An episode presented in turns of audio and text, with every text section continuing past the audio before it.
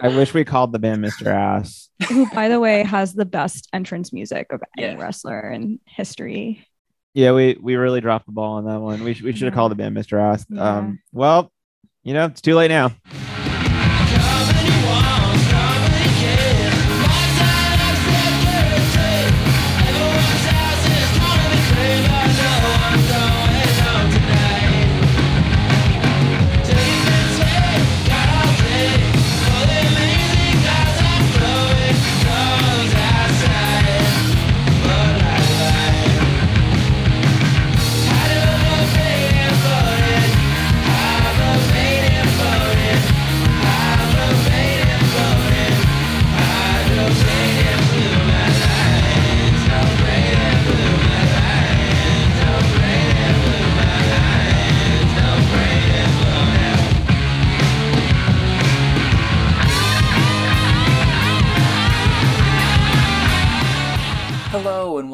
Another CT versus audio interview. This episode, I'm talking with the band Hellrazor. The song you heard in the intro is Globbed, and that is a brand new track, unreleased as of this time of recording, but it'll be on the band's upcoming album, which we will be talking about later in this episode. The members of Hellrazor are Mike Falcone, who has spent time playing in Speedy Ortiz and Ovlov, Kate Meizner, who is finishing up an EP under the name Jobber and currently plays guitar in The Glow, and Michael Henss, who moonlights as the project Heele. And speaking of Heele, their new EP Oceata releases on October 29th at the end of the month, so you can listen to that based on when this podcast comes out right away or very, very soon. In this episode, we're going to be talking about Hellrazor, Heele, and Jobber. They all have new music coming out, so I'm going to be posting links to their social media pages in the episode's show notes so that you can stay in the loop. So, we're going to be talking about their music, but we'll also be talking about really important topics such as the haunted spots of Connecticut, whether or not we are living in the Matrix, the glory of pro wrestling, and the best way to see new metal bands at the Webster. Okay, here's my interview with Hellrazor, Heele, and Jobber. So joining me today, I have both Heele and Hellrazor. How are y'all doing, Heele and Hellrazor? Good. Wonderful. So Heele, can you tell me who you are? Yep. My name's Michael Henss. So Michael Henss, uh, that is you, you are in Heele, and that's the only band you're in. Um, I'm in Hellrazor as well. What? Oh, what a coincidence! because I have the other two members of Hellrazor here. who- No way. You didn't tell me that was happening. I know, I know. This is the uh, this is sweeps week. We got to make it interesting. um, so come on from behind the curtain. Who are the other two members? You want to go first? Hi, I'm Kate. Uh, I play bass in Hellrazor.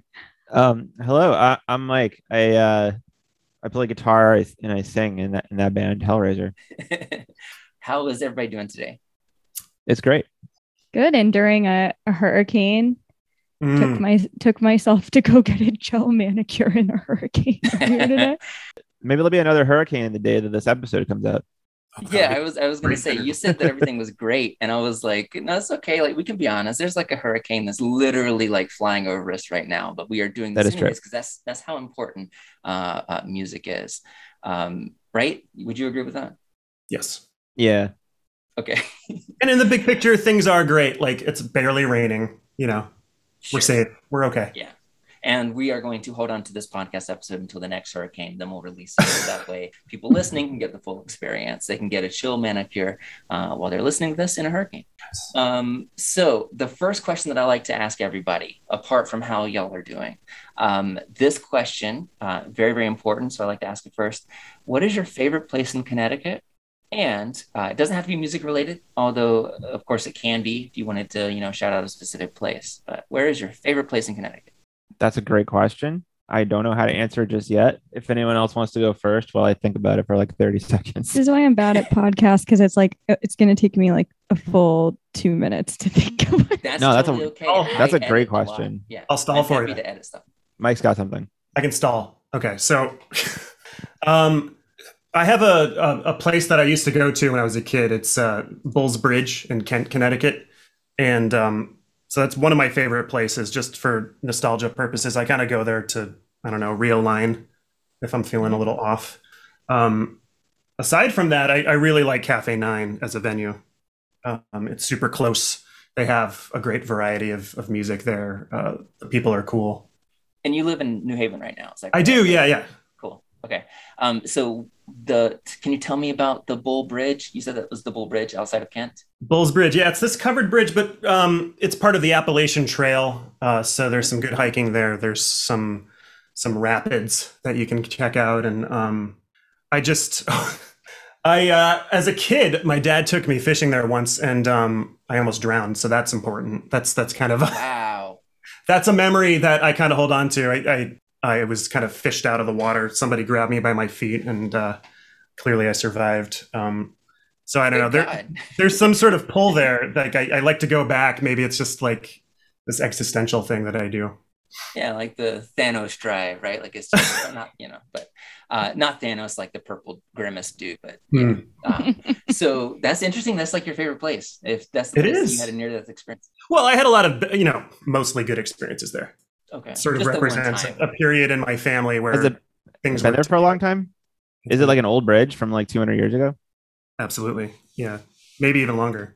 All right. So Falcone and Kate, did you get a chance to think about I think I, I thought of something. you, Um, go, you go. mine's like split between two places that are kind of close to each other, like two miles apart, I think. And one of them is the tombstone of Hannah Cranna, which is um I think just outside of like it's like on the Monroe Trumbull line.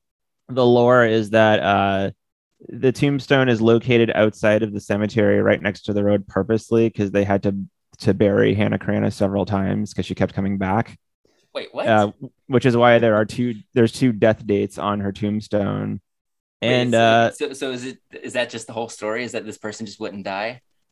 Well event- eventually it happened um and there's a there's a street light kind of like close by to there so when you go there late at night the light kind of flickers a lot and it it feels like it's happening because of you know s- some uh outside force causing it to happen Apparently, um Urbans. I ref- I refuse to get out of the car. Yeah, yeah. And then maybe like two miles from there, there's a road that I don't think is technically referred to as Dracula Drive, but um, it, there's a lot of tall trees and the road just keeps getting more and more narrow. And um, when friends come in from out of state years and years back, a lot of times it was the first thing we would show people. Like, like when friends would come, you know, when friends would arrive here and we'd try and be like, oh, yeah, Trumbull's cool. Monroe's Yeah. cool. Check out these things. And then, you know, they, they would leave thinking that it was like a, a really culturally rich experience. and vaguely haunted. It sounds like. So Well, Connecticut is supposed to be one of the most haunted Yeah. places in the country, that's what I've heard. the That's what I've heard. Warrens, Adam Monroe, right? had that public Somebody- access show back in the day. Hey, yeah, the, of the Conjuring fame. Yeah, Uh, so somebody on a on a recent episode that I think will air before this, uh, she's convinced that Crunch House is haunted, uh, that it has like really bad spirits around it, and uh, she couldn't quite pinpoint where they were coming from. Do you feel that vibe too? Is Crunch House haunted? I was gonna say, is it more of like a feeling, or is there some like historical reference point for that? She was saying that it was like energy. a feeling. Yeah, that it was like an energy that her and the band felt while they were there. I mean, I feel some weird energy, but I'm not sure if it's like spiritual, ghostly. energy. Dude, it's that it's that punk energy. yeah, the crust punk. I know uh, the the Warrens. energy Um, that they just exude. the I, I didn't actually see this presentation, but the Warrens found something in, in the basement of Heirloom Arts Theater a while ago. Really? Yeah, Is that why they don't have shows there anymore? Because there's Probably. like or something. it was probably too haunted. Yeah, in that spot where they have the rehearsal rooms, Mike. I think it was like downstairs where they used to have the print shop. Oh, yeah, I think that's the same same area. Same area. Yeah. Interesting. I hear a lot of people. I hear people all the time tell me how much they wish uh, Heirloom Arts was back. And It was cool. Shows. It was cool I played place. one of those like pay to play battle of the bands there. Got bamboozled by what is it, Gorilla Productions? They used to trick young bands into like selling like 40 tickets with this promise Oh, that if you won course. battle of the bands you would like get something the prize Yeah. was always it was like one play on radio 104 or something i don't know um but yeah i played there once and it was a fake battle of the bands Right on. What, how, how, how'd you do? I, I mean, I think we like came in second, but only because we sold like the second highest number of Right. tickets. There was no actual like competitive aspect, like other than like how many people you could bring. So it's like a for-profit type. yeah, like that was like a whole like there was a whole like pyramid scheme of like for profit battle of the bands running through like Hartford and probably New Haven in the early 2000s and I my my high school band and my band subsequent to that fell prey to it many times. Has it not gone away yet? I think it's doesn't exist anymore. Okay, I assumed that was still a thing. I hope I hope so. That was the vibe at the chance. You had to sell Yeah. like, at least 25 tickets to even do a show there. Something like that. Yeah, I think there was a spot in New Milford too, possibly that was that was trying to do that, but I don't think it lasted long. And I think, Yeah. I think I remember at least la- early last year, somebody was like, "Hey, you know, I'm selling tickets for my show at the Webster," and I was like, "Oh, if they're like giving you tickets to sell, this is like, there's always some weird unethical, exploitative Oh, shit yeah. going on." If it was at the Webster, then it could have very well been Gorilla Productions because that's where the oh. shows took place typically. Interesting. I guess this is a good segue to my favorite places in Connecticut. Go for it. Which your, 'Cause which it's- uh, where Gorilla Productions? That's your favorite. yeah, my favorite uh, non brick and mortar place. I I- like. I guess in the same vein as Mike with like the haunted stuff, just because you know if you live in a haunted state, you gotta, you you know, it's a good place to grow up because there's a lot of like haunted places to explore in childhood. And mine probably is Green Lady Cemetery, which is in Burlington. Um, I can't exactly remember the road it was off of, but my mom told me that when she was in high school, she and her friends used to go there. It was like this cemetery from the 1600s in the woods. And rumor has it that this woman, the green lady, drowned in a swamp nearby. And that at night, when you go to the cemetery, like the green mist kind of like materializes into her ghost. And her friends used to kick her out of the car and like drive away and leave her in the dark. So, of course, when I so went there with my friends in high school, we got out of the car and they all got back in the car and drove drove away. Oh, I thought you were gonna say that, that the, the, the green there. lady was left there. I was left there with the green lady. The green lady got kicked out of the car and and, and she's just been there ever since. um, my So other favorite spot is the Webster.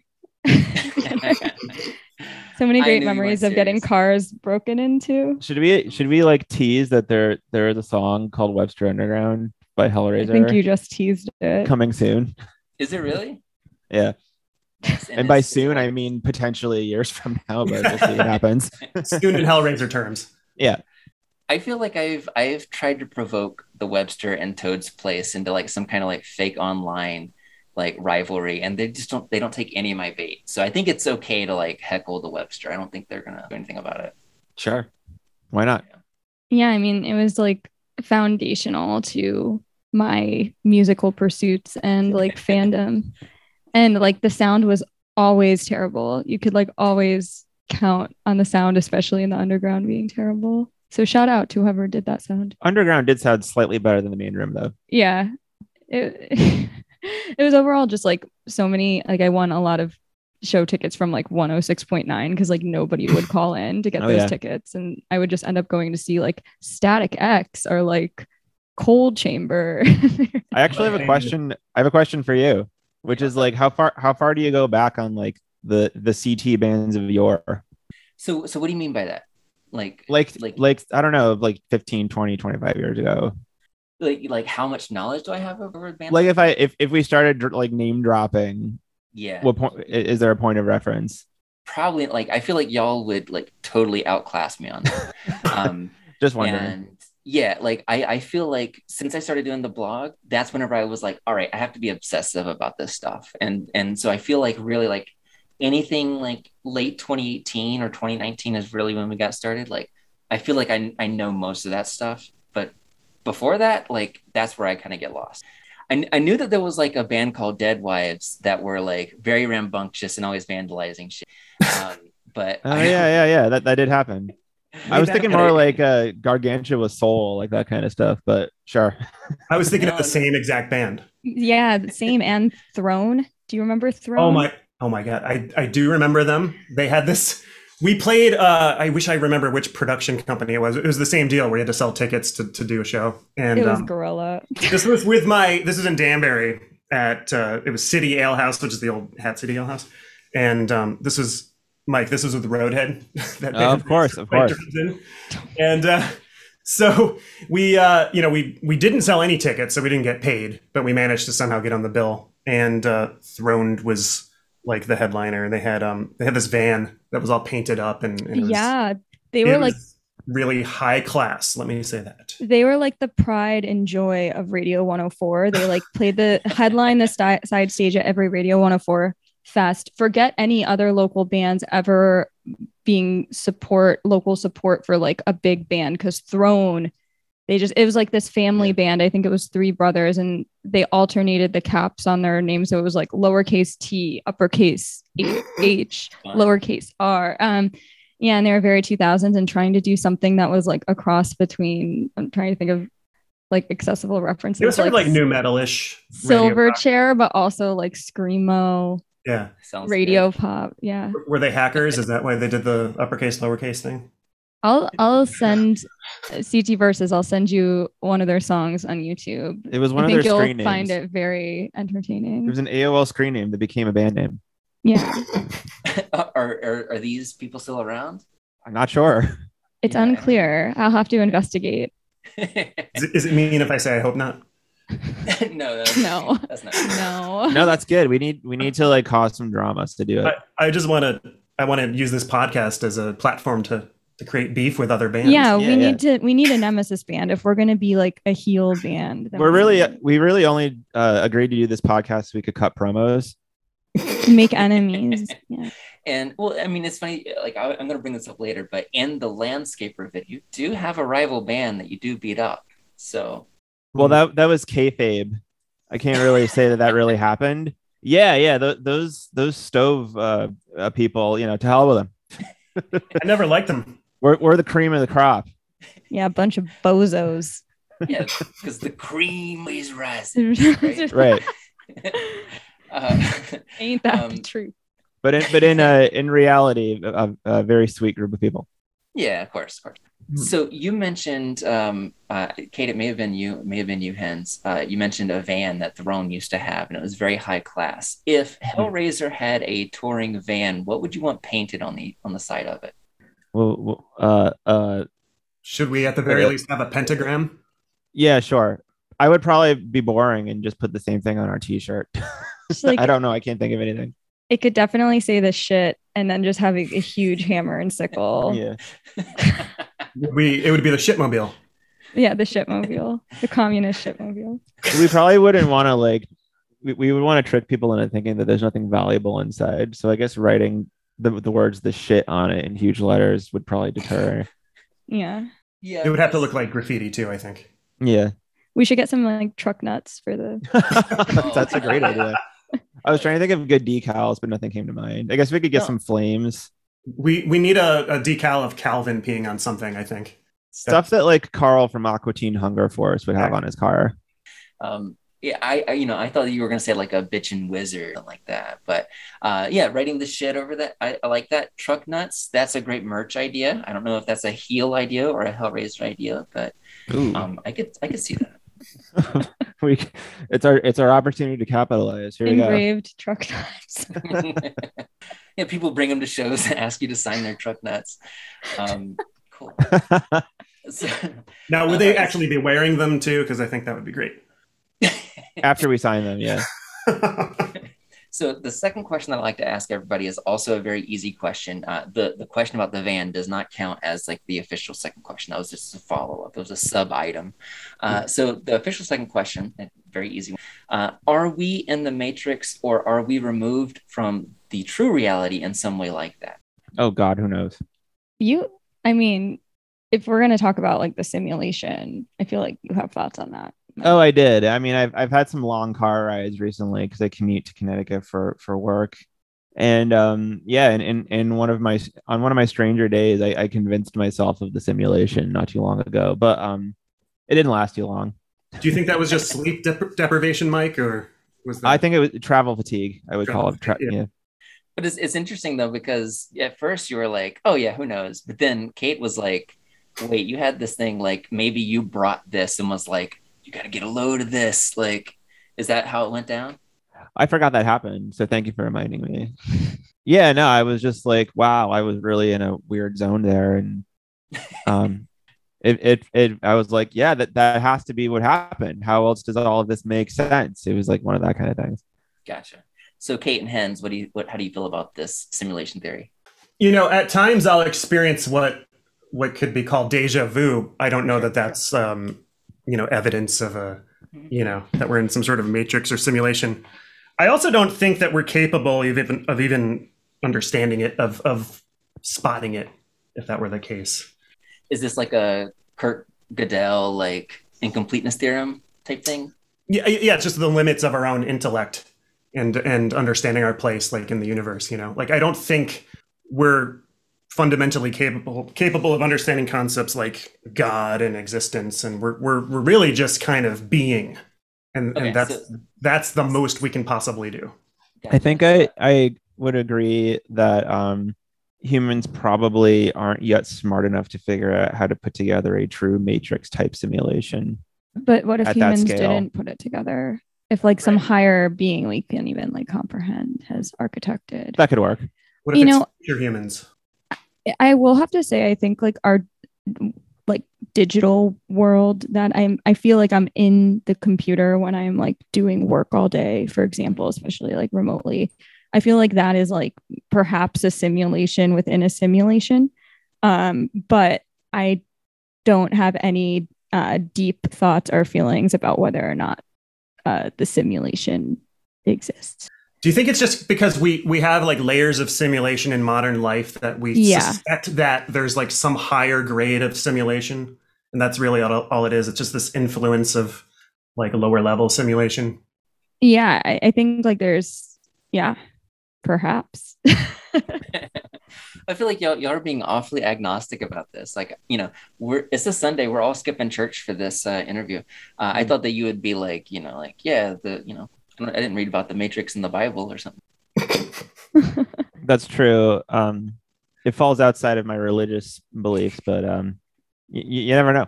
Okay, so uh, to transition a little bit into talking about uh, your band Hellrazor, I feel like when I when I think about Hellrazor, y'all did Humraiser, right? Uh, not too long ago, which was kind of like this tribute for Halloween, where you were uh, you know playing some Hum songs. I know y'all were was super stoked about their revival record that came out uh, not too long ago. Um, and also, whenever I think about uh, Hellrazor and Heele, I think about the band Failure. Um, you know, band from the '90s, great. You know, they were awesome, and then they you know underappreciated in their time. Um, for your bands, uh, why did you choose to to kind of model after bands that were famous five years after they broke up? Uh, it wasn't really on purpose. Damn, Damn. that wasn't like, that um, wasn't part of the the the roadmap.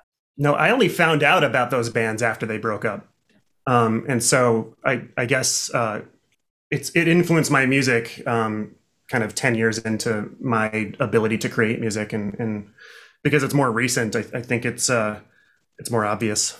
Hey, I think I first heard failure probably like right around the time they broke up because I I think I first heard Stuck on You on a 120 minutes episode that Deftones hosted and they chose like four five or six of the videos that they played and that was one of them.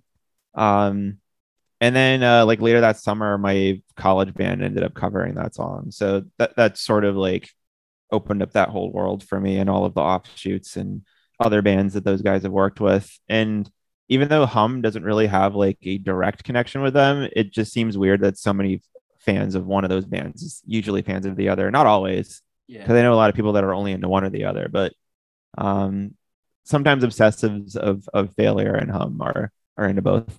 So dating back to so you were mentioning like your college band. Um, Hellrazor kind of goes back a ways because before it was Hellrazor, it was a different band that had a different name, right? And I feel like there were Yeah. some different members. Um, so Kate wasn't there in those years, but Henss, you were. Yep, And then you kind of went away for a little, and then now you're back.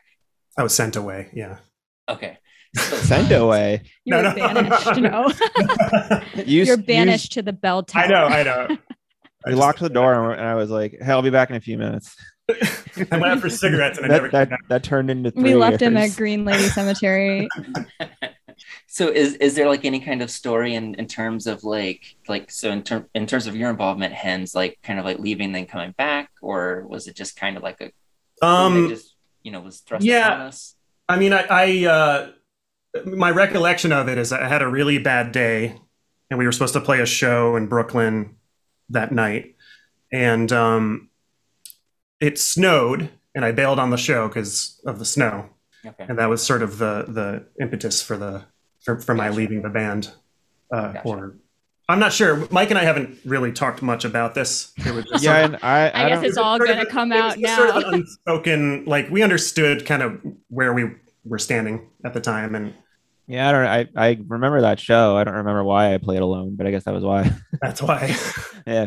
and I was supposed to give Julian a ride, and um, when I let him know I wasn't willing to drive in the snow that night after teaching for nine hours, he uh, we had a, a long kind of text exchange, and um, yeah I, I think i do remember that um and i also lived a lot closer to the city than you guys because i was in Stamford at the time true. I was coming from Naugatuck, which which was a hike. yeah it was like less than an hour for me to get there and uh, i was very nervous about it i think that's the only time i ever tried to do it by myself What did you do? uh crash landing and uh one of the songs on buzzy fuzzy that we've never played live that i can't remember the name of incinerator i think it's called All right. so that's a the, o- one. the only time that song ever got played live was just me and um it is very weird like looking down because shea stadium was like really well well lit you, you could see everybody like really clearly and just it's not the kind of thing where like the, the lights are only on the stage and I, I kind of didn't really like looking down and seeing people looking at me and being up there by myself i don't like playing alone it's scary Oh, the worst. Okay. I don't know how people do it. I d- and I don't say this very much about like like New York venues, but rest in peace, Shea. Mm. Rest in peace. yeah Pair of hands. So Henss, you you left for a while, and so Falcone, was it just you during those years, or did you, or was Julian still involved? Oh, um, John Hartlett had already kind of been filling in on, on bass or drums whenever it was like he was kind of like our guy we would go to like if somebody couldn't make it. And John would just happen to be there and he'd be like, Yeah, I'll play. Steve too. Steve Steve was really good about that too. I, I think something happened once where like uh, I forget what the circumstances were, but he just like played. You know, J- John and Steve were were very helpful because they just like knew a bunch of the songs and knew how to play them. So it was it was pretty easy to just have them like fill in on on like virtually zero notice. Like I think our fourth or fifth show was already we were already kind of into that when we played the trash bar Yeah. and Julian had like a something happened where he had to go to the hospital earlier that day and Was that when John- you cut his hand or something? yeah yeah it, it, it was very very like not that long into when we were playing shows so it had already kind of been a thing where john was filling in a lot and it just felt natural to have him like you know fill in a bit longer Yeah, while, while mike wasn't around gotcha. And so when did the name change happen? uh i think right around then uh, that was actually probably the same time Yeah. um because that was like a name dead wives was a name we were kind of using for demos it was never really intended to be you know what we used permanently so when it you know right before we put out that split um that we recorded with spook the herd now known as pet fox kind of it's like three of the three of the members of spook the herd are now pet fox uh so that split i think was kind of like our our announcement of the new the new branding Mm. Okay, gotcha. So you didn't like see it as like a a a change of the band. It was just kind of like a change in name only. Yeah, I mean, we started playing shows a lot more frequently then too. We were really only doing maybe like eight to ten shows a year, and I think the shows picked up, and it felt like it was like, uh, all right, now now we're we're like in a different era. Yeah. had know. momentum. It- you were yeah. touring too. Yeah, it, it felt like a different era of our history, and ready to you know s- settle on something that wasn't like, I don't know. Yeah. So so then can the three of you tell me about like how the current incarnation kind of came together then? Um, Yeah, I can I can tell you a little bit Yeah, about that. go for it. So, um, Mike and I met on tour when Mike was filling in on bass in Stove, and I was filling in on guitar in Potty Mouth, and we became friends. And like sometime in either late 2016 or early 2017, Mike Facebook messaged me and was like, "Hey, I think like Hellrazor needs a bassist. Um, this is your big chance." and I was like, "Oh wow, it's my big chance." Um, but I was just like, I probably you?" did say that. I was like, "If you're asking me to play bass, then sure." But you weren't like, you didn't like directly ask me. You're just like, "This is your big chance." and I was like, "What does it this mean? Are you joke like are you jokingly asking me to play bass in this band?" Um, but yeah, I was like, "Okay." Um, and then I think the first thing I did in Hellrazor was I was in the Ants versus Dragons video. I came and I Oh, yeah. Oh, um okay. I I helped with a great cassette tape heist in the video and uh yeah. yeah, and that was kind of like my first brush with Hellrazor. All right, and we had that Charly Bliss Bliss show booked a while back, and I was very nervous about Yeah, what we were what we were going to do about that. So that was kind of our first show with, with yeah, Carrie. my first show with Hellrazor with was with Charly Bliss and Yucky Duster. Um and Madeline, who plays drums in or played drums in Yucky Duster, um, played drums in the glow for a while. So I actually, you know, Hellrazor met a lot of people who ended up being really important in my life. I Witch Hair played that show also at Cafe Nine, and um, Also, yeah, I think- in. Hmm. yeah, I think they're they're doing individual stuff now. So uh, let's see. So maybe like a within like a year after that, Mike Mike was playing with us again, Okay. and Yeah, um, yeah. You had reached out about um, you had some dates that you needed to fill. I- I think yeah, it, and Carrie wasn't able to play or something, and yeah, and, and and she eventually ended up moving, and um, I don't know, it just kind of worked out really conveniently. And so now you're looking for a synth player. two, Yeah. two synth players. Yeah. We're And gonna the be more like DJ. the Killers now.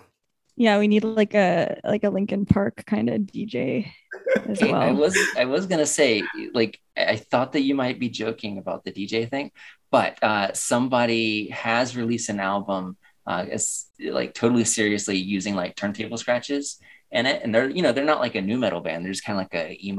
Uh, and I was like, is this like a thing that's coming back, or are we like getting Oh, into man. that again? So I oh man, because oh man, I'm sorry, I'm saying oh man a lot because like we I had some ideas for um my uh new upcoming forthcoming band um that involved record scratches, but uh that's exciting. I guess someone is doing it first. Yeah, there's Jobber. Jobber's the band, and there's a couple like breakdowns in the middle where like it just felt like there should be record scratching. and like a like a rap like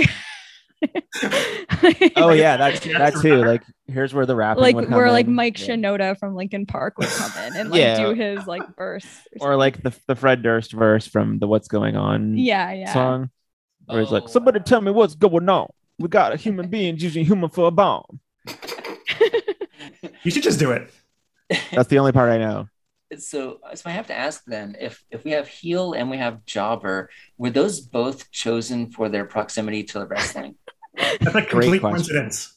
total coincidence in fact i think mike you were talking about band names like one of the first couple of times we hung out and you were like playing around with heel as an idea i can't remember Yes. the other options So but i was i kind of like reinforced i was like no heel's a really good band name because of like wrestling I think it's Kate's fault actually, because I remember you, you. The first time I saw all of you play as Hellrazor without me, which was kind of a funny experience, was at uh, Three Sheets in like 2017 or something, and um, Okay. it's sort of like I've, I've used this analogy before. It's sort of like uh, watching your ex girlfriend with like someone new or something. You know, it's just sort of like, oh, I used to do that, and now I'm not doing it anymore, and it kind of rekindled my interest in the band. But at, after the show, I was showing you I was showing all of you, um, you know, like song, I mean, well, song names and band names and stuff. I was just doing like a focus group. And uh, you were like, Heel, that's a great, you know, that's a great band name. As long as it's spelled H E E L, not H E A L. And then Right. someone's already using that. So I had to add the extra E, which I'm still not 100% on. But um, it's Kate's fault. uh, so so Kate, so jobber, does that come from wrestling, or was that also just coincidence? Oh, yes, absolutely. So, for anyone who doesn't know, who might be listening, a jobber is basically like eh, like a lower card, like lower tier wrestler um, who kind of just gets their ass kicked by like the main card and mid card guys um, and is essentially just a pawn to make like the big famous like headliners look really great and they just exist to like get crushed and take home a paycheck. Um, so I thought it would be funny to kind of like frame my entire band around that concept. Like I'm just doing this to get paid, man. Like and just like only ever like opening shows for like paltry amounts of money. so I think it's gonna like manifest into like actually being like an indie rock jobber. Um, but yeah, I did I did have that in mind, and I was thinking for a really long time, like far you know before I even joined Hellrazor, that it would be really great to do like kind of a wrestling themed band as a homage to this thing that I really love that I feel like there's a lot of opportunities to incorporate tropes from wrestling into music and indie rock and cause drama. So does that mean that uh, is does Hellrazor need to change its name to also be kind of like a you know wrestling adjacent terminology? Like uh, kayfabe could be a cool name, or Mister Ass. Mr. Ass, Oh man, I wish we called the band Mr. Ass. who by the way has the best entrance music of any Yeah. wrestler in history. I'm a nice man. Yeah, we we really dropped the ball on that one. We, sh- we should have called the band Mr. Ass. Yeah. Um, well, you know, it's too late now. Some other band a- out there, you know, there you go. you have a great name. Y'all, If you can't think of a name, steal that one. I can't remember. I feel like it was that maybe, maybe never get to be cool. That there was some wrestling theme that y'all played. Oh yeah, we played Shawn Oh. Michaels entrance song. Shawn Michaels. Yeah. I'm Henss. I'm I'm surprised to hear that, that you're not as into into wrestling because whenever I whenever I check out a lot of the stories on the Hellrazor feed, usually they are like wrestling based and I find it delightful, you know, because it's different and it's interesting and it's fun. Um, okay, yeah. Um, so and I, I I wasn't into it so much until maybe like four or five years ago either. Possibly my you- fault. Yeah, I was gonna say, is that because somebody like joined the band who was like massively into it? Yeah, basically. So so th- what is it about about wrestling that that appeals to you? I always thought it was funny. Um, I remember I was just talking yesterday that I was remembering a couple of my friends who I still play in bands with in Connecticut of like in the mid 2000s went to an ECW thing and they were talking about all the mullets and how insane it was and I was like why didn't you guys bring me that sounds like the funniest awesomest thing ever so I always kind of had the idea in the back of my head that it was something pretty funny Mhm. that I that I would like enjoy and eventually there's like other aspects of it like some of the technical stuff but usually the stuff that i respond to the most is the, the things that i think are funny Yeah. I, I would sounds- say like oh go ahead. No, I was just gonna say, uh, Falcone. It sounds like you like the campy aspect of it. Then is that fair to say? it, uh, would you call it that campy Yeah. Yeah, i guess I- i, I mean- guess yeah. yeah to a degree i i do as well. I'm really attracted to anything that's like a grand ridiculous spectacle like super bowl included like any sort of like large grand like cheesy predictable event. Yeah. um but i really like that wrestling kind of has a soap opera like these soap opera underpinnings um and it's almost like you know like a reality show. It's like scripted but real things seep in.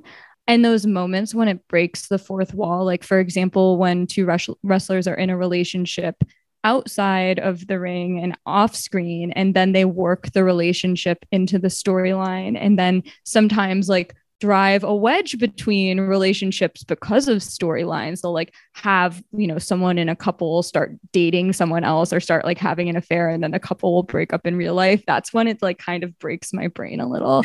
So um I, I just love that it really toes the line between like scripted like like kind of more like a soap opera and like reality tv and like a soap opera, it, it, it some of these narrative threads are so long, right? Like oh these Yes. people have really long careers, yeah. And and so it's really cool to kind of like see some of these like arcs that people have, and yeah, when people say that it's fake, who who gives a fuck? Like it's it's fun. Yeah, it's really it's fun. And it's like the narratives are always so baseline based on like the most like primal, like totally like Yeah. uncomplex, like human motivations, just like this person stole the title from me. Like, like I need to get them back because of glory. and it's just like all extremely like baseline, like almost like insulting, you know, the the viewer's intelligence in a way. But there's also something beautiful about like the predictability of it. Like, you know, if there's a wedding cake that somebody's face is gonna get smashed into it, you know, if there's like a trash can, someone's gonna get hit with it, you know.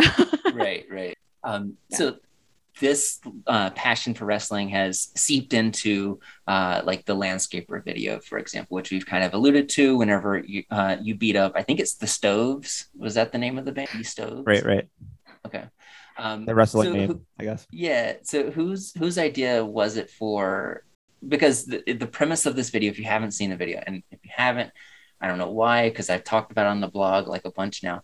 Um, but it's like the premise is Hellrazor, the band, is kind of walking through these kind of like I don't know early two thousands television scenarios, right? I guess that they are theme? kind of specific to um, kind of like a late 2000s because wasn't, wasn't that when Yeah. Room Raiders was on?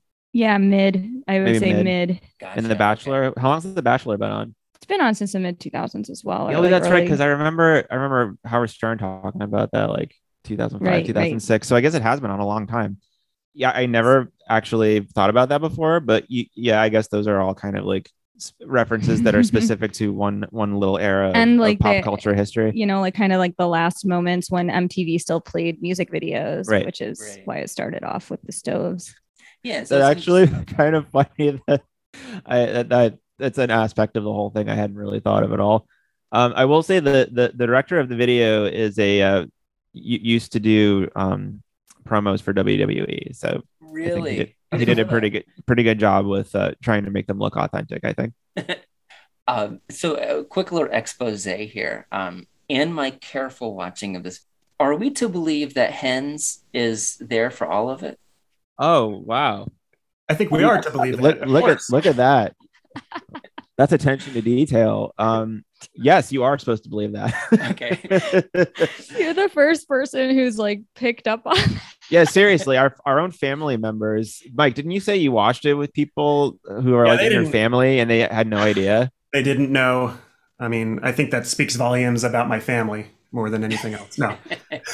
But it, yeah, because like I think in like in some of like the promo stuff where it's just the stuff that does look like wrestling promos, like it's the three of you. And then like whenever you're barging in on Room Raiders, I think that's whenever the the hens and pot. Uh, I think there's uh, it's only two of us for that part. Oh, is it? during The Okay. Bachelor. Mhm. Bachelor. Oh, Another mysterious shrouded figure who I cannot, um, whose name cannot be revealed, but uh, is a mysterious shrouded figure on Twitter.com. Yeah, I mean, you know, we stand-ins. You know, it happens all the time. We, don't- Yeah, I, I we just don't know saw, the names of the stunt doubles. I just saw Pig the other day, and it said, you know, the pig stand in, Nicolas Cage's stand in. So you know, so it sounds like you're inviting people to give like this a close eye that they may find somebody who or may not, may not. I don't know. it, it's uh it's just indicative of how professional we are that, that we can afford to have stand-ins. It's very well thought out. It's sort of like a Where's Waldo, like Easter egg sort of thing. So that song was uh, your first new song since Satan's Smile came out. Um, how how do how do you feel? So I, I guess Falcone, you're you're the only like remaining member from that era, uh, or at least who recorded that album. Yeah, I guess so. Uh, how do you feel about that album? You know, like a couple of years after the fact. It's good. I, I don't know. I like it. I think, think it came out good. Yeah, I- Uh, I- okay. really giving him a lot to work with there. I mean, Mike. I don't know. The the really looking forward to whenever the next one happens because I I think it's better. Okay, so so what what about it? What about the new stuff is better? Uh, I don't know. You just you just get a feeling. I don't know how it, it's it's a it's not really a, a tangible thing. it has a lot of like, um, oh god, I'm gonna sound like such a dick saying that. It, it has more like sonic depth. There's like more guitars, I think, and like more textures and you know like mike Henss plays a little bit of guitar on it. I'm probably going to play a little bit of guitar. There's just like a lot of attention to detail. Yeah I mean, one great. one thing that both albums I think have in common was that they're both kind of they, they both kind of unintentionally ended up being greatest hits records pulled from like several demos worth of tracks, and in both cases they ended up taking a lot longer than we expected. So, yeah, I mean, they they, they both I think and up you know the, the, the that album and the one that's coming out eventually uh, are gonna both be stronger for that reason. And in- you're instead, revi- instead of rushing through it. okay. and you're revealing the name of that album today. Uh, we don't know what the name of the album is. I think for now we're going with the working title of Heaven's Gate, but I don't know if that's the title yet. Is that uh, based on the Michael Cimino uh, uh, movie, or is the or sorry Cimino, uh, or is that based on the? Is that the name of that movie? Um, is that the director of Deer Hunter? Yeah.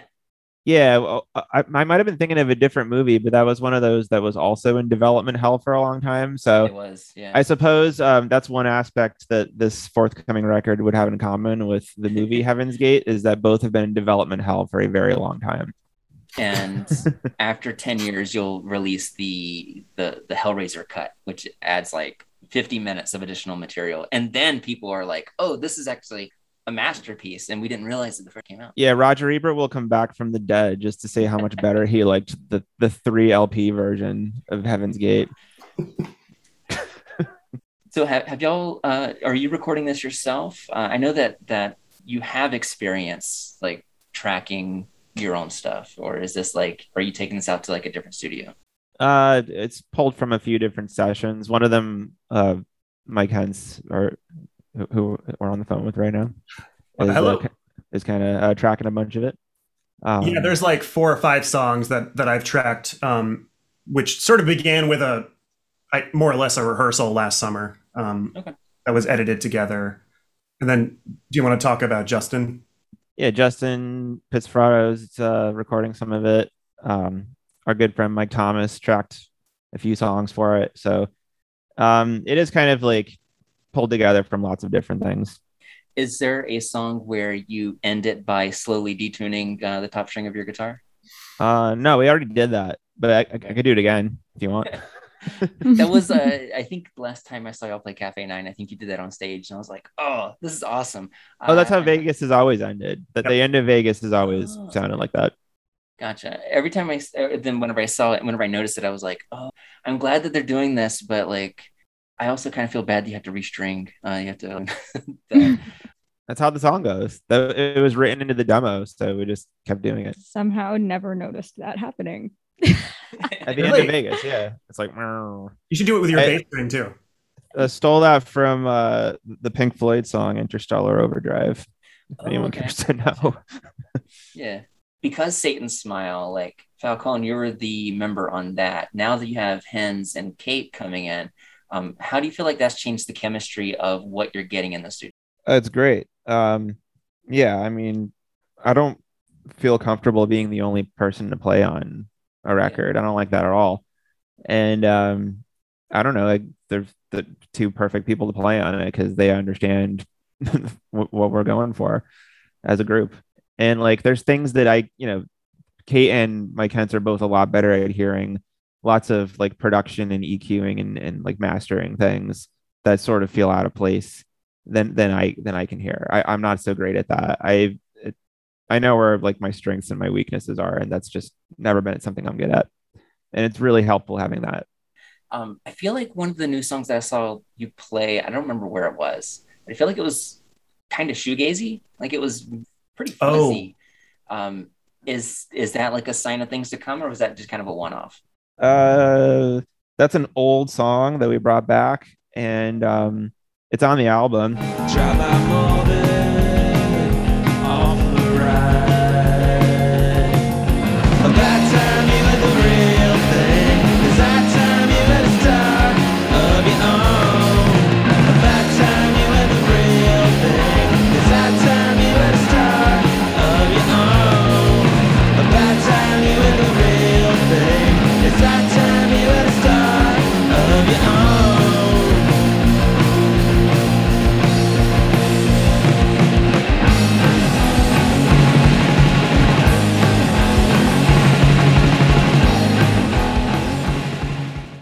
It is kind of like the outlier in a way. Falcone, you talked a little bit about commuting uh, to Connecticut from New York.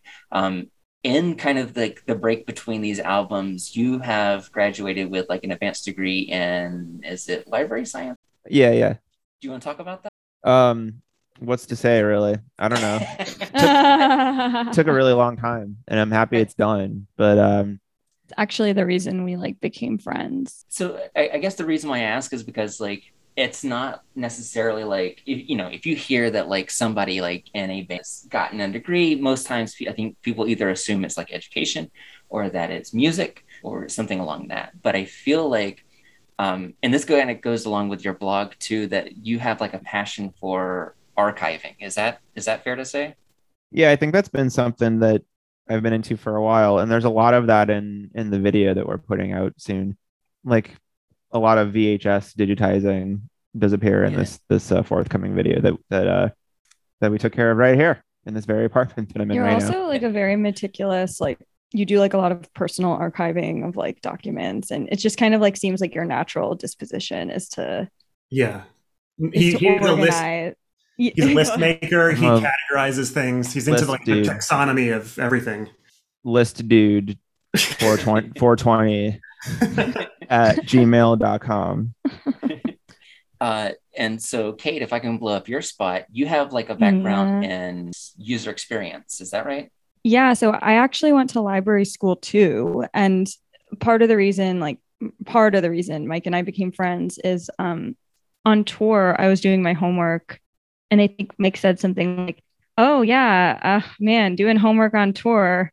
Man, don't miss that," or something. And I was like, "Oh, what kind of homework were you doing?" And you very like casually said like, "Oh, I don't know, like lib- library stuff." Like, I always call, I always call it library stuff. like yeah. bashfully was like like library stuff and I was like that's wild me too I'm doing my library school homework right now um but yeah I kind of like discovered user experience because it was part of my grad school program and then um actually like kind of unexpectedly it just became my job and I've worked at a lot of like nefarious tech companies and now I'm working at a less nefarious tech company so Congratulations. That sounds very exciting.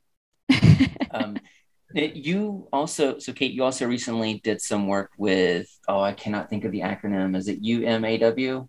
Yeah, I did some work with um UMA, which is the Union of Musicians and Allied Workers. I actually helped them like with the user experience of their initial website.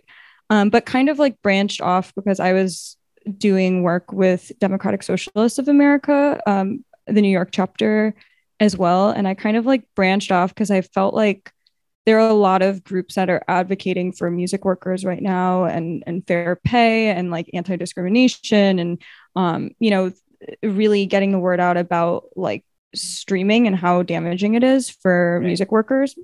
And I I was talking with some friends and we felt that like there needed to be some like electoral allyship, like we needed some um, folks in office, elected officials who actually like understood these these concepts and were, were really fighting for musicians and artists. So um, kind of migrated over to DSA and I've been working uh, with a few people on writing arts and culture policies for DSA electoral candidates for New York City. But I think next our focus is going to be New York State because the state elections are coming up next year. So um, hopefully working on arts and culture policies for some of those candidates as well.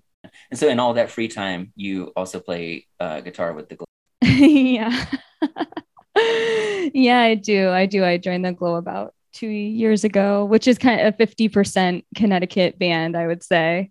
Or maybe, I don't know, you might qualify it at 25% because I technically don't live in Connecticut anymore. But Mike Creedy moved back. Uh, so I didn't He's know that he in- moved back yeah, he lives in uh, Norwalk or South Norwalk now. So okay, okay. he is a full time Connecticut resident.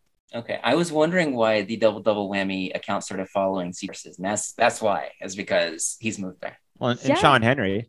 yeah we also recorded those that um single we released with um Nooch who plays guitar in Yeah. Sean Henry's band Yeah, Brian. um and has a studio yeah Brian um and has a studio I believe in Naugatuck Mhm. um and Sean Henry was the studio assistant there so Nice. Uh, one of the first times uh, I ever talked to anybody at a gig, uh, it was a touring band. They came to Cafe Nine, and I was like, "Hey, a great set!"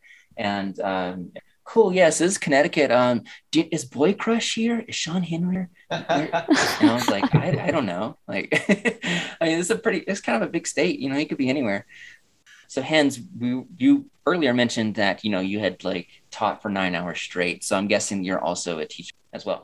I am, yeah, yeah. Uh, I I give guitar lessons, and I've been doing that for about ten years. Um, I also just finished a, a master's in cybersecurity, so I'm kind of trying to transition Oh, into wow. that field, which is completely different, and uh, you know, so, something I'm having trouble getting into professionally. Um, but but you know, I'm I'm gonna manage. I think. Interesting. So we have kind of like specializations in library sciences, user, user experience, and cybersecurity. Um, I feel like we could probably get some kind of LLC going. Absolutely. Yeah, LLC, and we could like you The know shit LLC. we're the shit LLC. we're all in information technologies. We're like IT. We're we're all like IT Mhm. guys. Bunch of nerds. Bunch of nerds over here. all right. So that, those were all the Hellrazor questions that I have. Um, was there anything else that you wanted me to add before I switch over to ask a couple of questions specifically about Heele? Yeah, I, I the only thing is I I assumed you would uh, berate me for moving. Oh, no, no, I, I wouldn't, I wouldn't berate you for now because like, that I'm still at WXCI, still got late night noise, d- still doing, you know, I, I work. You're a civil servant Yeah, I'm still the there. city of Danbury. and also we're we're a Connecticut van as long as you know Mike's in New Haven, obviously. Heele Heele is uh, you know the fact that we have Mike in the band, and that I'm there half the week, you know, and Kate's from Rocky Hill. We're a Connecticut and- band. We're basically yeah, it's, it's tri-state, but Connecticut's a very big part of it. I, I'm, I'm glad you're affirming that, but just the presence of being on this podcast solidifies your Connecticut band. Uh, Right. whether or not you want to be, uh, it is it's set in stone now. Um, and Kate, you're wearing that Rocky Hill uh, uh, sweater. Uh, you're I am. I grew up there. um, oh, so so you mentioned late night noise. I, I did want to uh, talk a little bit about that uh, because I did say that for the end, but I'll bring it up now. That um, you've been going doing like after hours FM and late night noise, and that's been really cool because turn the radio on, uh, you know, late at night, and you get this experimental, interesting, sometimes abrasive and strange uh, music. Um, I yeah, I, guess I, I'm just gonna thank you for for bringing that to Connecticut and and and having that around because it's I feel like a lot of radio stations just kind of play the same 20 songs. Uh, Yeah, I I heard um a quote from like I think it was Lou Barlow a while back, like 10 years ago maybe, saying something about, you know, how like uh lower dial stations, especially late at night, are supposed to be weird and unlistenable. Yeah. And it's just uh my, my little way of of contributing to that. and it, and it, it's great because it enables me to find a lot of music I wouldn't have been able to find otherwise. And as long as that is something I continue to like crave, I'm I'm happy that I still do radio. Um, it helps me find a lot of local stuff too because I I we we uh, on the after hours block still I think like right before top of the hour there's a Connecticut band that plays every hour. yeah, and I was gonna say like I've I've noticed like Danny probably shows up in there. Yeah. there was some Heele tracks showed up in there. Was Yeah. even um I can't think of the band name because I don't think they ever put out any other song, but they had that song "Comfortably Dumb." Yeah, da- Damu Karu. Yeah, like I would don't know if love to hear more from them. That's uh one of the guys from Sperm Donors new band. Okay, yeah, and Kelly from Atrina. Oh, really? I didn't know. I didn't know Trina was in that. That's awesome. yeah, she plays drums. And Yeah, and like I think Anxious is in there. Leah, EP, Eel People, Glambat, Sean Henry's in there somewhere, and Waveform. where is Sean Henry? Is he here right now? Uh, I hope so. Where's Sean Um, Henry? uh, okay, so I have a couple of questions about Heele. Um, so you, uh, Henss, you're talking a little bit about uh, tracking some Hellraiser tracks, um, and that's you've practiced at least because I know you recorded a lot of the Heele EP. Uh, your first EP, that was all like in house, right? Like you recorded all that. Yeah, that's sort of been uh, my approach for these. The first EP and the second EP, it's been almost 100% me playing and, and tracking, and uh, with the exception of one song that Mike plays bass on, Mike Falcone plays bass on, um, and that's going to be like the next single that comes out on the 29th of October.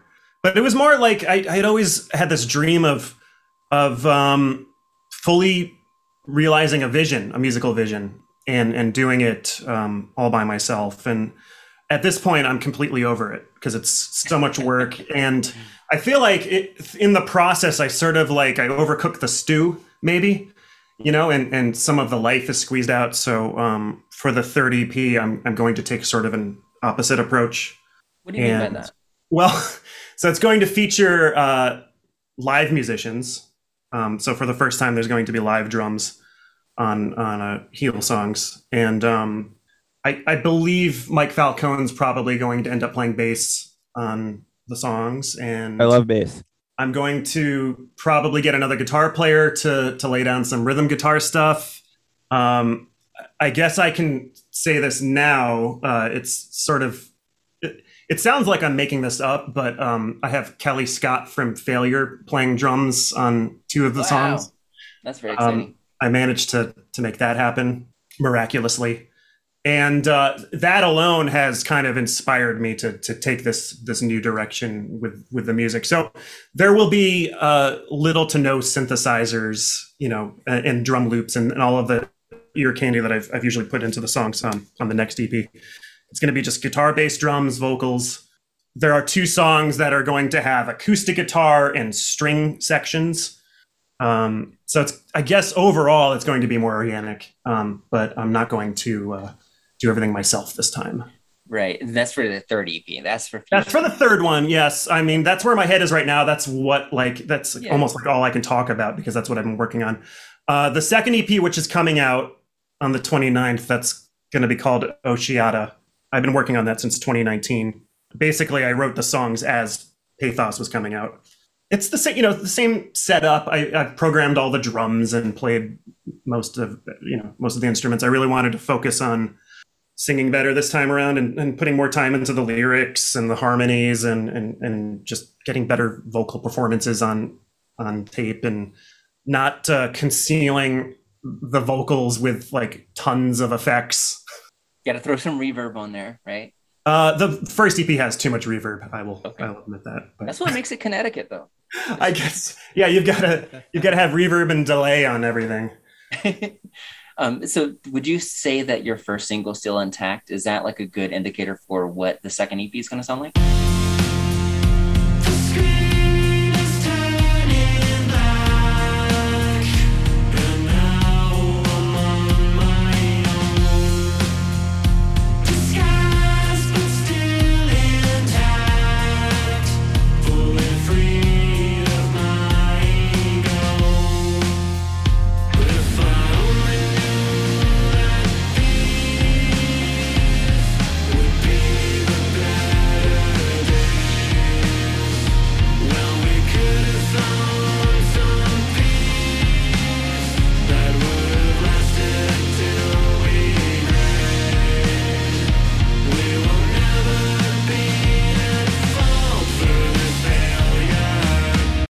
That was uh yeah, that was actually the first song that um I put together in 2019 and, and it kind of became the prototype for the EP. And um I still think it's the it's probably the best it's the strongest song on the EP. Um it, it certainly feels like a summer song to me too. That's why it came out in June. Okay. Where is that burnt ass house that you did photo shoots in? uh, that's in Shelton, Connecticut. Okay. That place made me sick for about 3 weeks straight. Um Oh no. I have a mold allergy Oh. Okay. and there's tons of black mold in that house. And You can uh, basically see it in the frame. it's in yeah, it's in most of the photos. Uh, it's a gorgeous place. Um, I had uh, connected with this photographer named Jessica Smalley, who's also out of Shelton, and um, we were kind of talking about the the vibe of the first EP, how it's sort of about. Um, well, the, the themes are just sort of on the darker side. It's it's a lot. It's about sort of personal decay and just you know sort of uh, uh, emotions that that sort of linger for for longer than they should.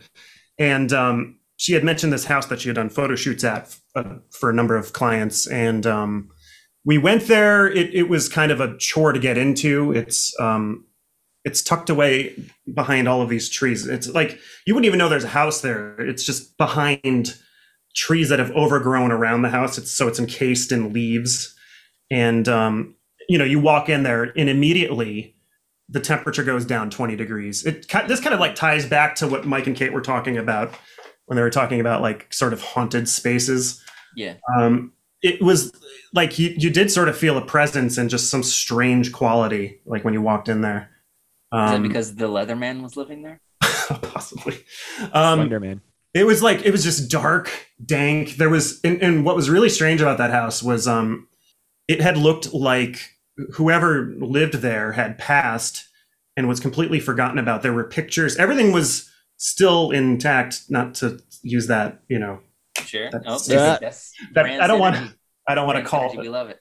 We love I don't want to do callbacks, but like everything was was there, like preserved, um, and it was sad and and just sort of uh, it it it, really it was really unsettling. And then um, one detail that I, I think I should mention that's just kind of gross is that uh, the stairway that what that you kind of walk toward as you enter the house, every step had uh, had poop on it. Like so, I don't know if somebody Yes. had gone in there and popped a squat on each step, or if an animal had gone in there and meticulously pooped on every step in this house. But when we were walking upstairs to, to the room that's like blue that most of the pictures were taken in, we had to dodge uh, what looked like human feces um, in the dark, no less. Uh, it was it was disgusting, but I mean, it was it was so worthwhile to get those photos, you know. Yeah. So now I'm I'm I- I'm sorry. I just can't help but think like, was this somebody's project? They were like, yeah, I finished half the stairs last week. I got to go finish up, you know, the remaining one. Yeah, I, I kind of feel like there were squatters there or something, and Uh, Found another no- step no on the back intended. porch. they had been there so long that they just kind of got bored and, and decided to uh, to just you know spread their their poop around. Do a little art project. Yeah, um, Oh, I found another step. Let's get this one. and they were all on the same side too. They're on the left side. So No. wow. whoever it was was was putting their feet on the right side of the stairs and leaning over the, the left side. Some people say that shit still remains to this day on this fateful evening. Whenever the wind rustles through the trees, you can hear the, the yeah. You can smell it. um, so you you mentioned uh, somebody who might be playing rhythm guitar uh, or Heele. Uh, is that uh, that's not going to be Dan Danny Capalvo, is it? Uh, no, I don't. I don't think so. Maybe she could get involved. Incidentally, I, I gave her guitar lessons way back when. Okay. Um, Um, But uh, So- no, it's probably going. I mean, I, I don't want to give away who it's going to be because it's it's not. Yeah. for certain. But uh, Yeah. I, I want to get more people involved so that it, it has the, the that the music has more life. You know. ooh, what, what do you mean by life? Um, well, when you program everything, it, it can be kind of cold and, and sterile sounding, and, and even though the intent might be, uh, uh, you know, correct and and and well thought out, I, I think sometimes uh, the music can suffer. So, and like I was saying before, I, I I think I'm over it. Over, I'm over being that meticulous about the productions, and I don't want it to to be borderline industrial. Um, Really? Yeah. Why, do you say that? well, I because it's sort of not that wasn't my original goal. I just sort of got carried away with the production, and um, because I have all of these cool uh, synthesizers and plugins, I just started layering more and more into the songs, and I th- think probably it came from a place of insecurity Okay. to just put as much into the music as possible. But um, most of the songs that I write um, aren't intended to sound that way. They're they're just supposed to be kind of like alternative rock songs, you know. Gotcha. Okay. Um, the reason why I'm, brought up Danny is because I know that she she has mentioned to me that she has been trying to get you to make Heele into a live band and to, yes. and to play it live. Yeah, a number of people have have voiced interest in this, and I I, I was about to to do it right before the pandemic. I, I was starting to kind of put a plan together to get people to to rehearse and to start figuring out what songs would translate well, and that got derailed clearly. I think now maybe I'm just going to put the next EP out and then get a band together. And it's sort of as though the three EPs will exist as as a prototype for for what the live band becomes, and and maybe it'll be more collaborative at that point. So you'll uh, take those three EPs, put them all together so that their names will spell out a title, just like uh, that failure record, right? no. That'd be cool. That'd be cool. Um, Forgot they did that. Yeah, they did. Yeah. Um, so Falcone, you mentioned that you you you claim dibs uh, on playing bass uh, in this live band. I was asked, but um, I do love bass. I love love bass. and I thought that was interesting because so you play guitar and sing in Hellrazor. Uh, you, I think a lot of people like I, I first when I was first aware of you, it was behind the drums playing for Speedy Ortiz and Ovlov. Um, so is bass is that really your calling, or do you feel more of like a guitar kind of itch? These I mean, I, I think I played so much drums in the last 10 years and I I didn't get to play bass as much. And um, I've been playing bass kind of maybe almost 20 years and I I got into it kind of not on purpose, but I got asked to play in like in in Rasputin and Gargamel, which are the two 80s metal cover bands I've been in for the last 20 years. and um it's a really good way. I, I if anyone wants to learn bass, I would recommend it. I think that's a very good way to learn bass. Yeah, Mike has a really like strong natural intuition for bass. He's actually been playing on a lot of the jobber stuff and it kind of just like I don't know, like people a lot of people view bass as an afterthought and that's not fair. It's just like Right. It, it can just really level up a song and just like add all these like wonderful like Easter eggs and like unexpected things. And yeah, Mike is just like an It's so awesome good. bassist. Bass is just like the You heard it here first. I think like snare drum and, and bass are like my the, the two most important instruments, I think. They're the glue. Yeah. So, Kate, that was uh, that was very humble of you to talk about how important bass is, um, because you play. I'm actually like it's like I'm not really like a bassist, and that's funny because I've played bass in just so many bands, like filled in in this band Fern Mayo, like uh, you know I played bass in my old band prior to Hellrazor, and I play in Hellrazor. Just played bass in a number of projects, but like I'm actually more of a guitarist, and I'm more much more confident on guitar. I would say We're all sort of outside of our we're instrumental. all outside of our Yeah, element. yeah, I think that's always been I, I it didn't really work out that way on purpose, but in retrospect, I don't think anyone who's ever played in this band, aside from maybe Carrie, um, was ever playing like their primary instrument. Um, because like Mike Henss and Kate are both guitar players. Mhm. I'm like a drummer, wannabe bassist.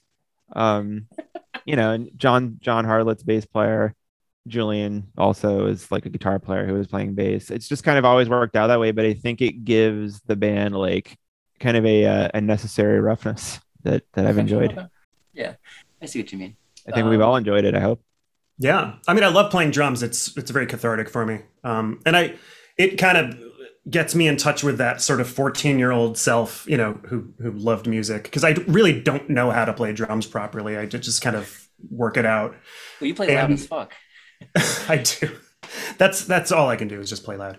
Um, but uh, it's it's super fun, and um, because I, when I play guitar and, and and do these other things, musically speaking, it's sort of like it's more intellectual for me, and uh, and drumming is just all it's pure feeling, you know. Um, I have one final question before we get to our pop quiz. Okay. Uh, that that final question is: How funny was that show at the church with the one older dude that kept doing the high kicks? That oh, was the incredible. the church in Hamden. Yeah, That was our last show. Wait, what band was that person from? Like he was from some famous Oh, uh, yeah. What was that? Was it um? Fear? It was. It was fear, right? It was someone from the Right. band seminal band Fear. And I was just like, wow. Let's I- have a war. Yeah. um, that was a great show. Maybe he was remembering when they were on SNL and wanted to re- relive that moment. did he do lots of high kicks on SNL? Probably. I you could. There was Okay. this performance of Fear on SNL where they like Yeah. destroyed they like people were stage Yeah. diving, they like destroyed the entire set. yeah, and John like John Belushi invited them on or something, and they brought in a bunch of uh, punks from like down the street because they wanted to make it look like a a crazy punk performance. And they were they were banned from SNL as a result. They're probably Yeah. one probably one of the bands who, who are, have been banned from SNL. Yeah. Well, I mean, like you know, the sound sucks so bad on that stage, anyways. Might as well at least I don't know have something to remember because the only SNL performances that people remember are whenever people fuck up. Uh, or like attempt to smash car- guitars. I wouldn't call can't. that I wouldn't call that a fuck up. That's like one of their legendary performances, I think. well, yeah, It was on the Halloween episode. Yeah. Sorry, I'm Um, just like reading like up on this The thing I love most about SNL, like a classic SNL, I suppose, because I can't even watch any of the last 10 years of it. But um, yeah, I mean, like st- stuff like that, where there's just like classic live TV moments. There's no live TV moments anymore because like it's just not the same. There's like broadcast delay. Everything's ve- like very it's hyper curated. yeah, I mean, it's it's still live TV, I guess, in a sense, the way that they do SNL now, or lots of other shows that try to do similar live TV things. But it's just, I don't know. yeah, doesn't all the feel the weird same. Should, All right. should, should I shout out more Connecticut bands that we, we play on the after hours? I would love that if you if you just like just pretend Love, minutes just uh, started reading out names. Love Chris Check. Love Cardinal Spins. That new Mountain Movers is great. Uh, I love Yeah. love the Afghan Haze record, the Ritual Clearing tape from from last year, also uh, Great, won- great. wonderful. And I I found this weird band at Matt Korvette's blog a, a few weeks ago called I think they're called Shirese or something like that. Matt Korvette from Pissed Jeans. Yeah, Matt Korvette from Pissed Jeans' blog. I don't know if, if you're familiar with it. S I'm not S familiar H I R E S E. From yeah, I, New was gonna say, I know- Cherise. They they don't have like a super big web presence. They played a lot at Never Get to Be Cool, and I think they even have they have a couple of like seven inches. Or, Yeah, I think they just put out their full, first full length. okay, um, yeah, I, I haven't seen them live though, so that is very exciting that they're still active and getting yeah, getting blog coverage from somebody else, which I got to correct. Um, Yeah, I mean, I, I I do love that blog, and I was excited to see a Connecticut band on there. It's called like what yellowgreenred.com, something like that. Yeah. Um, all right, so I have a final pop quiz for y'all. It is um, eight questions long, and this is competitive, so you're competing against one another. The winner gets a fifty dollar gift voucher for the CT versus gift store uh, merch store. So we don't have any merch yet, but uh, once we do, then you'll have fifty bucks for it. Yeah, none of us Um, have buzzers. No, so so in order to buzz in, you'll just say your name. Okay. Yeah. So so the first person who says their name, I'll go to you, and then we will be operating by steal rules. So if if Henss guesses incorrectly, then it's fair game. All right. Are you ready for this quiz? I Suppose so. Do you Yeah. want to guess what the theme of this quiz is? Oh, um, is that the first question? Um, the theme of the quiz, um, banks, boings, um, types The of stock market. types of boings. Boing. It's actually not. Yeah, it's Is not it about uh, cryptocurrency? Is that what we're going to talk about? Not that. Those are all really good ideas. Um, it's actually a play on your name. So I have a quiz of dead wives. Um, I'm kidding. I'm kidding. We're not gonna do that. we would Go for that. it. Go for it. All right. No, this is a Hellraiser quiz. Uh, so I have questions about the film franchise Hellraiser. Oh God, I know like three things about it. I haven't seen any Okay. of them. Okay, Really? Oh Yeah. no. Uh, what about you, Kate? um, I've seen Hellraiser. Okay. so I might be able to answer like one of the questions. Yeah, I've seen one and two, and I I think I saw the first one once. Um, and uh, part of where the band name came from is because uh, of a couple of the clips from like the the main scenes with the Cenobites that are at the beginning and end of a song by uh this band called Mortician, who I love, and um, those specific sound clips are like that like that, that those two scenes are like two of my favorite movie scenes of all time just taken out of the movie taken out of context which i think a lot of people really love those two scenes from the first one. So sorry ahead of time for not being able to know a whole lot about the That's hellraiser okay. I- franchise I tried to design it so that you didn't have to know, so that you can Okay. just kind of make educated guesses. Um, all right, so we're gonna, and this is, uh, I came up with these questions myself. You can't find them on BuzzFeed, so it's not like you know which Cenobite are you, which actually sounds kind of awesome. I need to make that. um, but uh, this was uh, my quarantine pandemic watch. I watched uh, all of the movies in this franchise. Um, so Nice. here we go. Wow. First question What is the name of the central villain of the Hellraiser series? He's the one that has pens all over his head. Kate, Okay, Kate, Wait. it goes you. oh, oh Pinhead. That is correct. It is Pinhead. god I, I thought we were supposed to go bzz, but i was Oh, actually say your supposed, to. Yeah, supposed to say my name Yeah. All right. All right. So Kate's on the board. Uh, question number two How many movies are in the Hellraiser film series? Bzz, M- mike well what if i get it wrong Then I'm it gonna goes steal it from you. steal. You don't, you don't get negative points. i'm gonna guess five Okay, that's a good guess. It's incorrect. Hence, four. It's incorrect.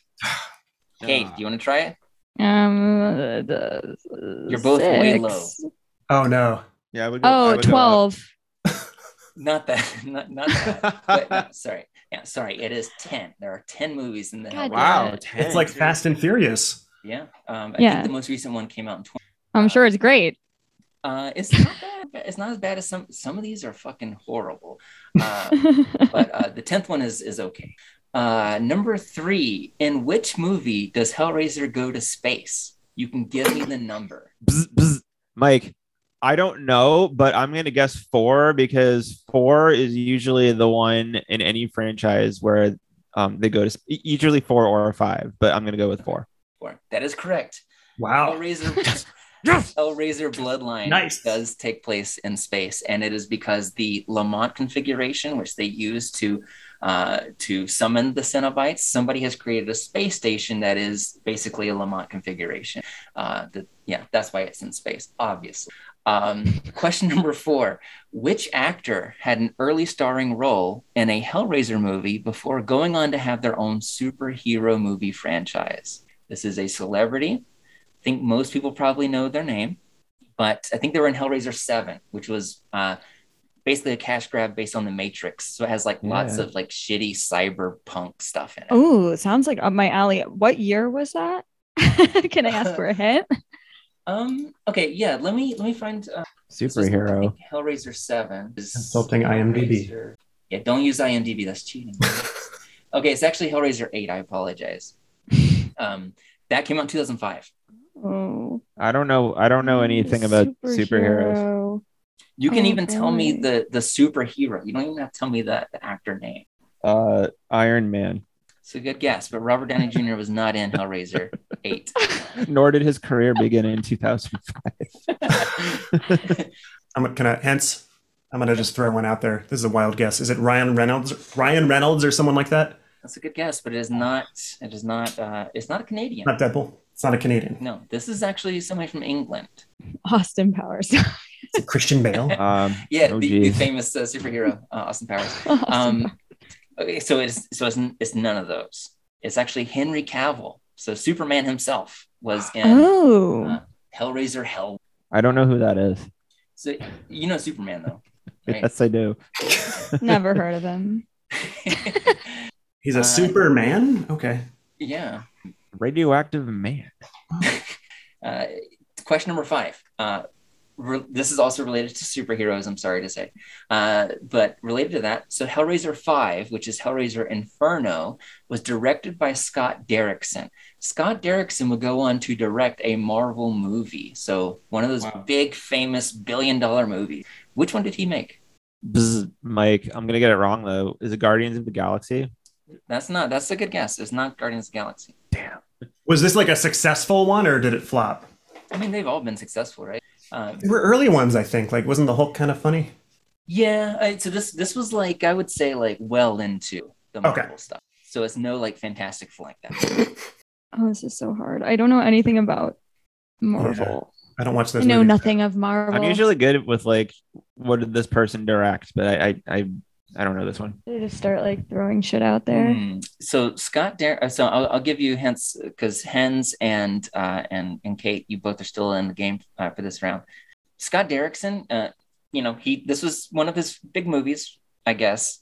Hellraiser Five, Inferno went straight DVD or whatever. Um, but he does have a background in horror movies. So what Marvel movie, if you are aware of any of them, has horror elements in? it? I thought, I thought of one that it could be, but I don't, I can't say. It wait, okay, so okay. Mike, share it with Kate so she can answer. The Nicolas Cage. No, that's not a Marvel movie. That's a really good guess. Based on, based on what I told you, that's a really good guess, but that's not it. Boy, we stink at this. All right, so you really keep up? Green Lantern. Not Greenland. oh, all right. uh, it is Doctor Strange. So Doctor Strange was Scott Derrickson. Oh, forget it. I was gonna say Ghost Rider. Yeah, go. Yeah, that that would have been really cool. But uh, yeah, Doctor Strange kind of mediocre, but whatever. Uh, Hellraiser Inferno is better.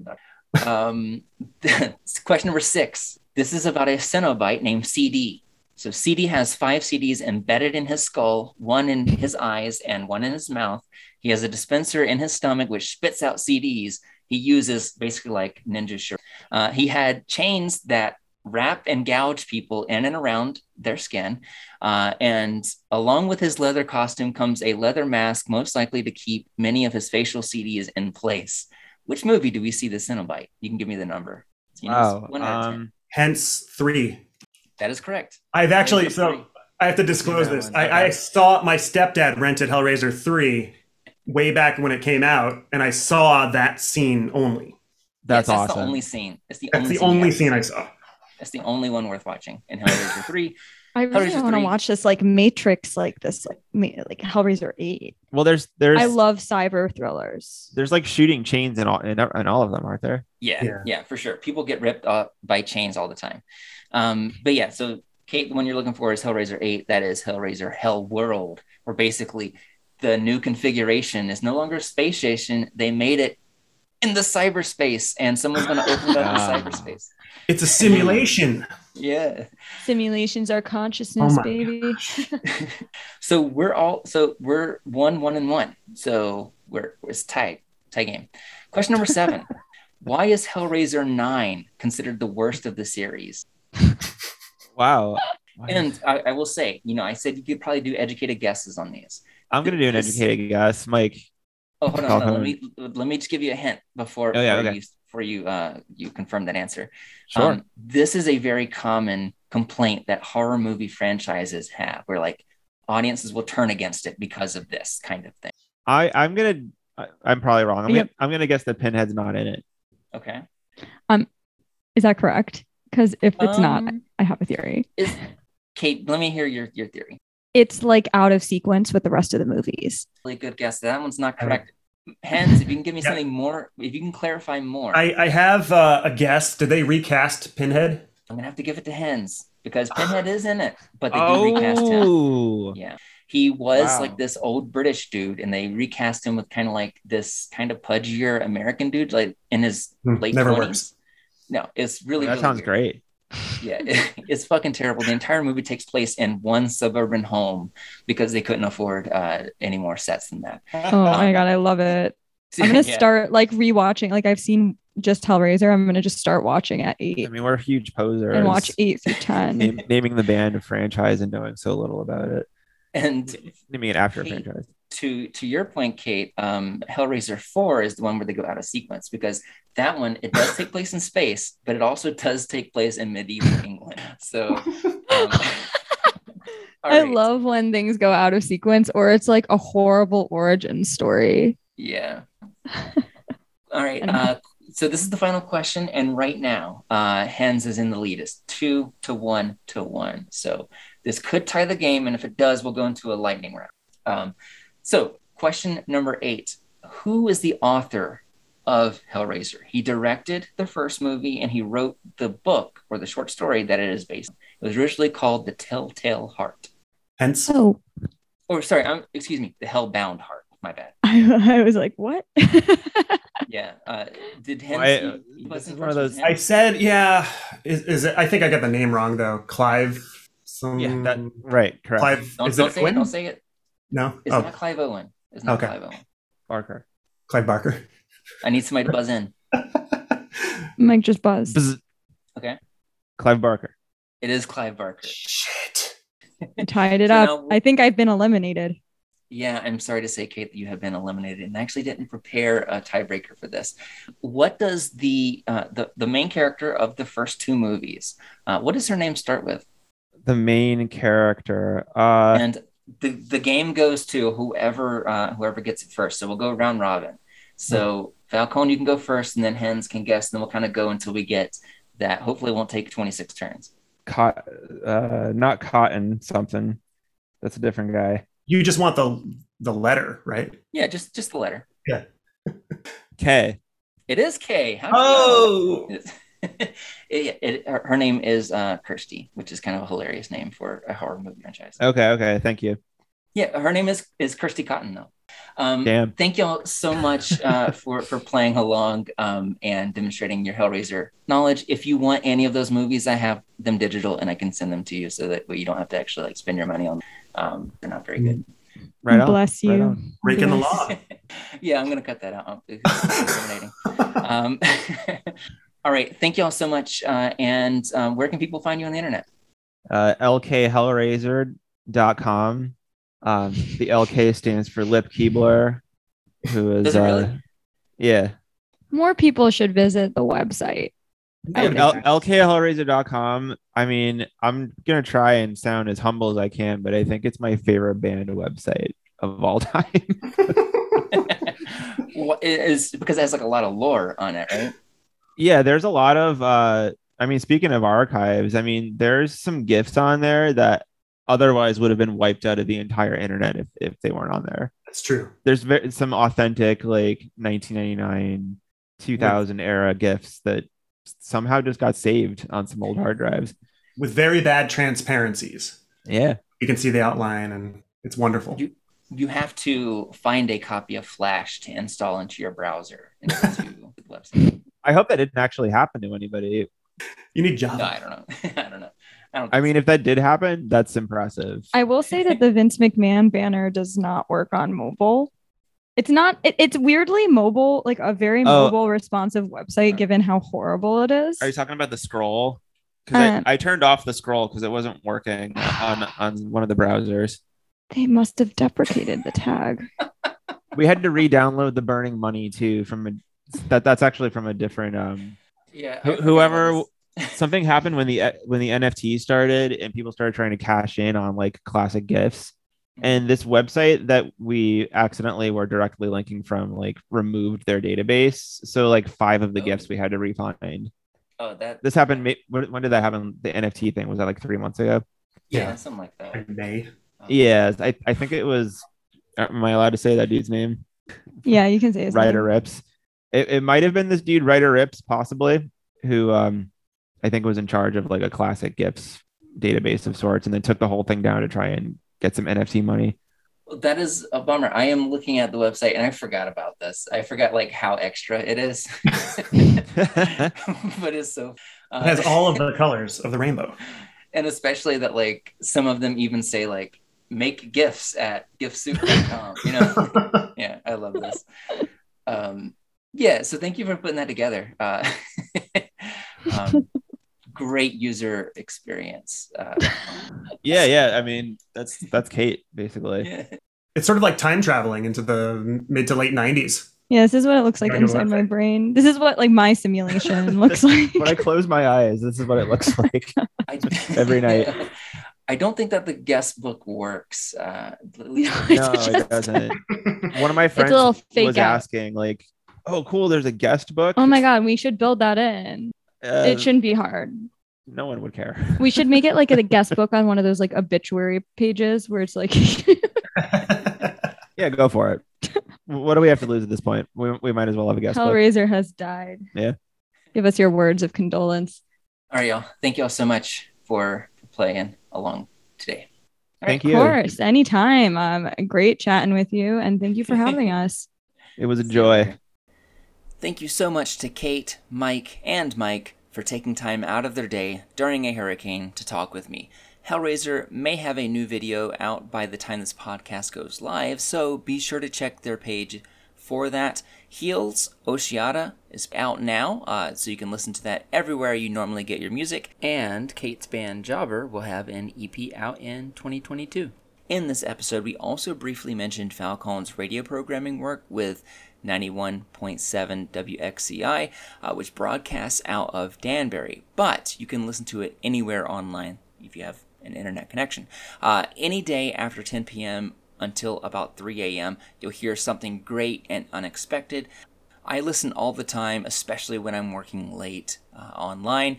There are not really any commercials, and it's just a great curated playlist made each night. So, we're going to play this episode out with a Heele track that is called Ignorance is Bliss. Thanks for listening. Goodbye, goodbye, goodbye.